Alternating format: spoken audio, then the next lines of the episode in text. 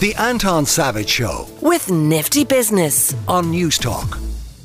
We're going now to our reporter Ellen Butler, who is in Tullamore in County Offaly, where 12 kilometres outside the town saw that brutal murder of a woman in her 40s. Can you describe for us, Ellen, the area in which this happened? Because reports say that it is almost the definition of a small rural area. Yes, absolutely. Good morning, Anton. Yeah, so as you say, this happened outside actually the village of Rahan, which, as you say, is about 10-12 kilometres west of Tullamore. People might remember that there used to be a Jesuit secondary boarding school here, actually, and the house itself where this tragic incident occurred is itself down a laneway outside of Rahan, so it is extremely rural and quite isolated, actually, yeah. And what is the reaction of the community, if any? Yeah, so again, I suppose it's people in the area are trying to kind of come to terms with what has happened. It's highly distressing, highly disturbing. This instance, they say even very experienced investigators who came to the scene here yesterday were taken aback pretty much by what they found, and the local community, no doubt, is I know it's a cliche, but they're just in shock to have this happen on their doorstep, and in the circumstances in which it happened. Obviously, the Gardaí themselves are trying to piece together exactly what happened. But people in Rahan and in Tullamore and the wider area just kind of, I suppose, sharing their sympathies with the family involved, keeping them in their thoughts and prayers, and just kind of wondering what exactly happened here and just the tragic circumstances in which it happened.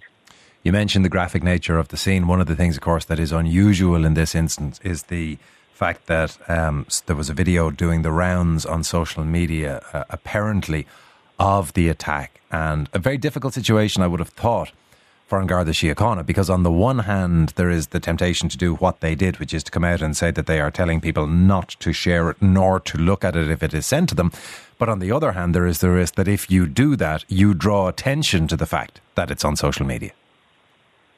Yeah, absolutely. Yeah, people, I'm sure, will be aware of that appeal that went out yesterday in the immediate aftermath of the incident, that there was footage circulating online. And of course, you're not responsible for what you receive per se, but you do have control as to what you share. And they were very much appealing to people, do not circulate anything.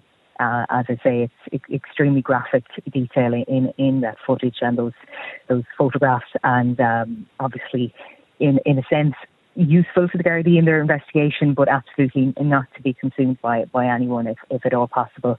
And I know a local school even was appealing for parents and for young people themselves to not to be on the lookout, to not share it, to delete anything you receive.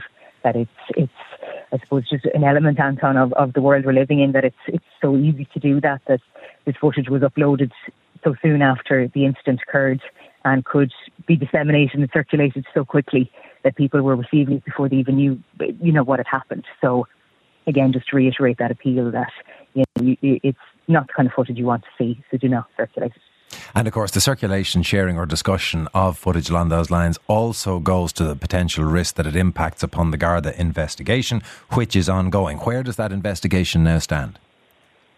Yeah. On the point of the footage, actually, the Gardaí have been liaising with Kanishun Naman, the successor of the Broadcasting Authority, just to have it actually removed from social media altogether. But at the moment, that 16-year-old boy who was arrested at the scene of the incident in the house in Rahan yesterday afternoon remains in custody. He's in a local Garda station. He's being held under Section 4 of the Criminal Justice Act. So basically that means he can be held for 24 hours, after which he must be charged or released. Now, that 24 hours doesn't include any rest breaks. Because he's a minor, he must also be questioned in the presence of a guardian or another adult. So that may take a little bit longer. So that's their main line of inquiry. Gardaí have confirmed that they're not looking for anyone else in relation to this. They have made that arrest, and as I say, you would imagine it would be about lunchtime or later this afternoon that we'd get an update on that. And obviously the team here in News and News Talk will bring updates on that as to whether or not that suspect in question is charged or is released around the lunchtime mark. Ellen, thank you very much. That's Ellen Butler, who is reporter for News Talk. The Anton Savage Show with Nifty Business, Saturday morning at 9 on News Talk.